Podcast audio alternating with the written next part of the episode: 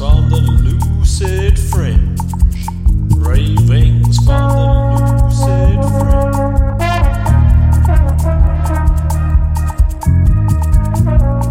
Musings from an unpasteurized life.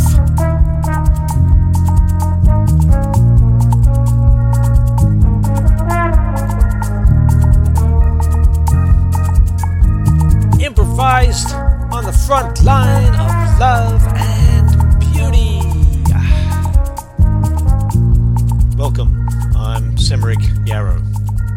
Today on Ravings from the Lucid Fringe, Rooting Footsteps, Quests into the African Wilderness. In Terre des Hommes, Saint-Exupéry's classic memoir of his time as a pilot in the early decades of air flight, it is indeed the land that becomes the greatest teacher. On reading it recently in the original French, I experienced some minor deja vu when he talked of the terrifying days in the Sahara Desert he spent after a forced landing. No, I haven't crashed a plane, but I have allowed myself to be disoriented, reoriented, fearful, grateful, walking and sitting in wild places. Ah. Today, we get concerned that we cannot escape surveillance or cell phone reception. Though I smile a little wryly at our dystopian techno worries, having seen how quickly we are still able to go into poorly understood territory even when Google Maps has signal. Concerns were rather different in Saint Exupéry's day.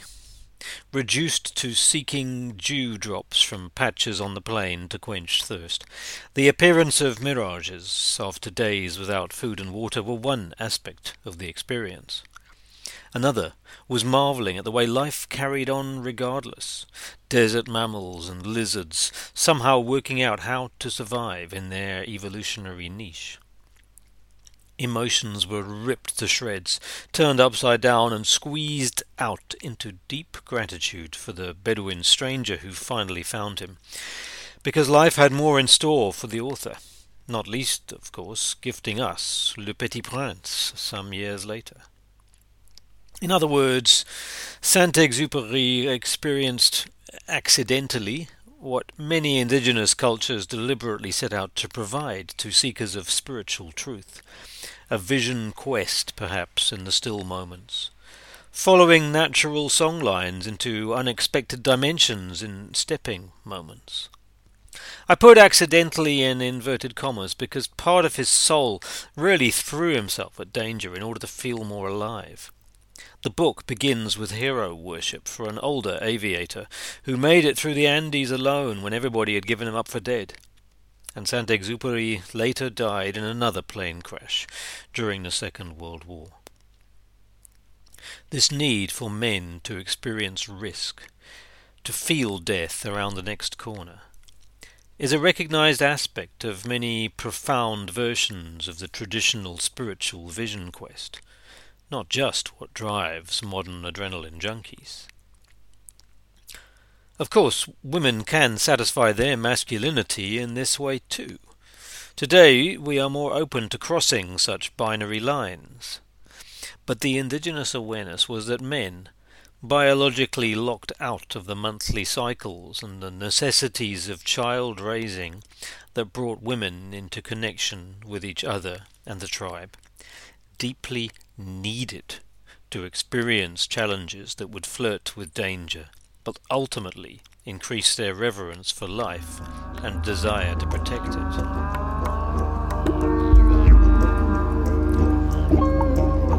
Extended time, fasting in nature away from society, observing, is likely to lead to profoundly expanded perceptions, to reverence for and connection to the living systems of the planet, and to a stronger sense of purpose and emotional presence.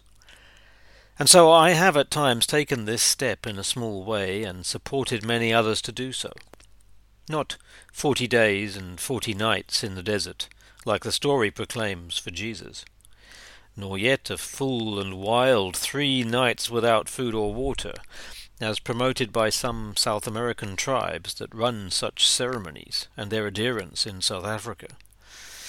Intense tests on the body need serious preparation, more than the current fad for intermittent fasting or an annual religious day out from food, valuable as those may both be. I was talking recently with a parent of a young person who is going to take on such a quest. A well travelled South African, they had experienced a vision quest with native shamans in the southern United States, which they said resulted in the most intense trippy visions. These visions still live with them vividly and guide their journey to this day, decades later. In the most intense versions I've heard of the quest, Participants spend the day before the fast drinking nothing but a mescaline rich brew of the San Pedro cactus, of Peruvian origin but surreptitiously adorning many suburban South African gardens. And after several days without water, the first thing they're given to drink is another day of mescaline brew. If that sounds intense, the idea is that drinking this entheogen is to help integrate the intensity of the visions naturally received on such a journey. A whole day on mescaline is actually a step down from the overwhelm of the fasting vision. My own shorter times fasting in nature, taking notes, setting intentions, watching and observing have led to some beautiful realizations, perhaps not as profound as a multi day quest. But still, the importance of getting this kind of time out away from civilization is one I'm grateful for. I have felt it most strongly in South Africa, though on my last trip to England back in 2012 I was also lucky enough to spend time, after connecting with my island ancestry, on a quest in Dartmoor. That part of the southwestern peninsula has some unexpectedly genuine wilderness to sit in, in that most wilderness poor of European nations. The last part of England to have had a pair of golden eagles back in the seventies. Scotland, Wales, and Ireland are, of course, much richer in genuine wilderness possibilities. An owl came and sat in a tree on my right, while a squirrel busied herself in a tree on my left, and I pondered the relationship between wisdom and playfulness. It was in the Western Cape Cederberg Mountains that I first became aware of this wild equality in the world, an awareness of the aliveness of the land, of its profound intelligence, of the riddles it offers up to those with inquiring souls. Trails that were overgrown because nobody had hiked there in months. Stones that told stories no ordinary human understood. And the skies Orion tracing his steps, Scorpio pointing out the Milky Way, the Southern Cross pointing across the heavens, and rocks with holes that seemed to be portals, and probably were after imbibing the right potions or spending enough time listening. The Cederberg is also home to a South African human success turned tragedy. Rooibos tea, grown from these soils and originally nowhere else, part of the Western Cape's unique floral kingdom. But there has been an inability to protect patents in a ruthless economic world that rests on the lies that nature's intellectual property can be owned. And the money and the harvests are flowing to the global north, the old African story. Yet if this attempt to enter that crumbling global system has failed, the Cederberg wilderness still offers up plenty other gifts that can only be harvested with the heart. If the magic is thick in the roots of the Cederberg, it is so partly because the geological weathering there is so dramatically artistic. But these mountains also showed me a taste of responsibility that was less welcome. A trip with kids in the spring, when the waters were flowing and rain was still likely. A night in a rough house, far down a four by four track from a well stocked campsite, and across a river that we had to wade, after parking a landy, with all our stuff for the next two nights. Except we didn't quite take enough, figuring it was late and we could get more supplies in the morning. Morning came, and with it the waters had risen. There was no way over. We walked up and down stream, two fathers worrying about our kids while the supplies ran low. The kids had guavas stewed in apple juice for supper. Nobody from the campsite came to save us. The next day, the water had dropped enough to attempt a crossing. The other dad, the landy owner, swam over the icy stream to get a jerry can that acted as a float. Then we got all the stuff and the kids and the dog across in multiple trips, swimming in the hail. Nature is a tough teacher, and we do need to treat her with respect. There are still plenty of places in Africa to learn such lessons, where cell reception is unavailable and the health and safety panickers can't quite reach. But this was a lesson I would have preferred on my own, even if it's one my kids will never forget.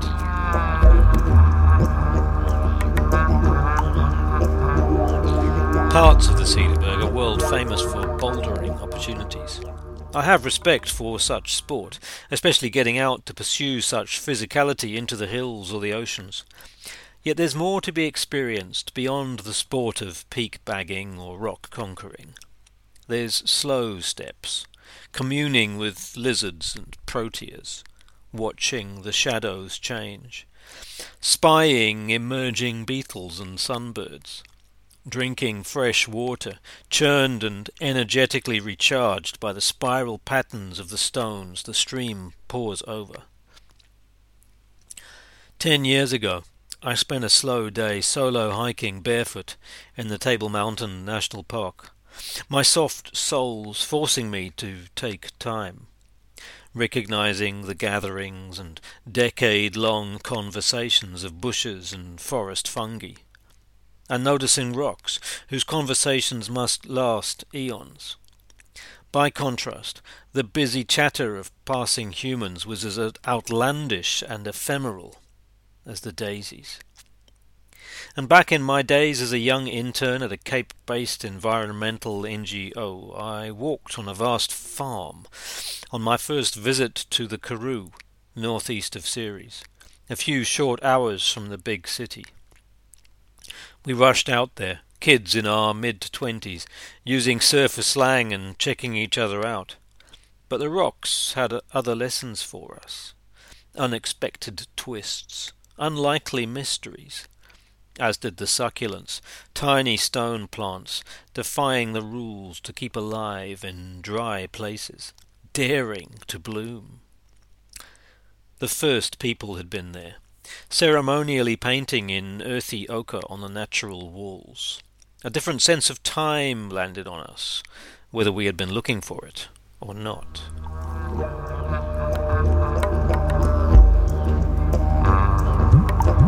The first time I sat in the Western Cape wilderness areas, I remember hearing that leopards were about, as well as venomous snakes. Leopards keep well out of human areas, and snakes are pretty scarce as well. But I got to watch a gorgeous boomslang rolling around a nearby tree on a camping trip last year. And 25 years ago I almost stepped on a puff adder en route with student friends to the Cape Town nudist beach, which felt amusingly symbolic, but these sightings are generally rare. An acquaintance got a late night puff adder bite a year ago, which could have been fatal, but she cured herself with a paste made with moringa and turmeric, knowing her proportions intuitively and brilliantly, after years learning plants and returning that knowledge to people in the rural areas. I once walked in Kirstenbosch Botanical Gardens with a traditional African herbalist who pointed out the snake antidote bushes that grow frequently. There are dangers in the bush, and there are cures. It's vital that we reconnect to the land wisdom in order to know both. in order to be prepared to go and harvest visions, in order to reconnect to Mother Earth. Or we could turn to the fake Amazon, the online one, which recently offered for sale a book written by a fictitious author but actually unacknowledged by an AI program, purporting to tell the reader about picking of edible mushrooms without really knowing the first thing about fungus. I know which version of land knowledge and experience I'd rather trust and share with my children. Ravings from the Lucid Fringe. Musings from an unpasteurized life. Improvised on the front line of love and beauty.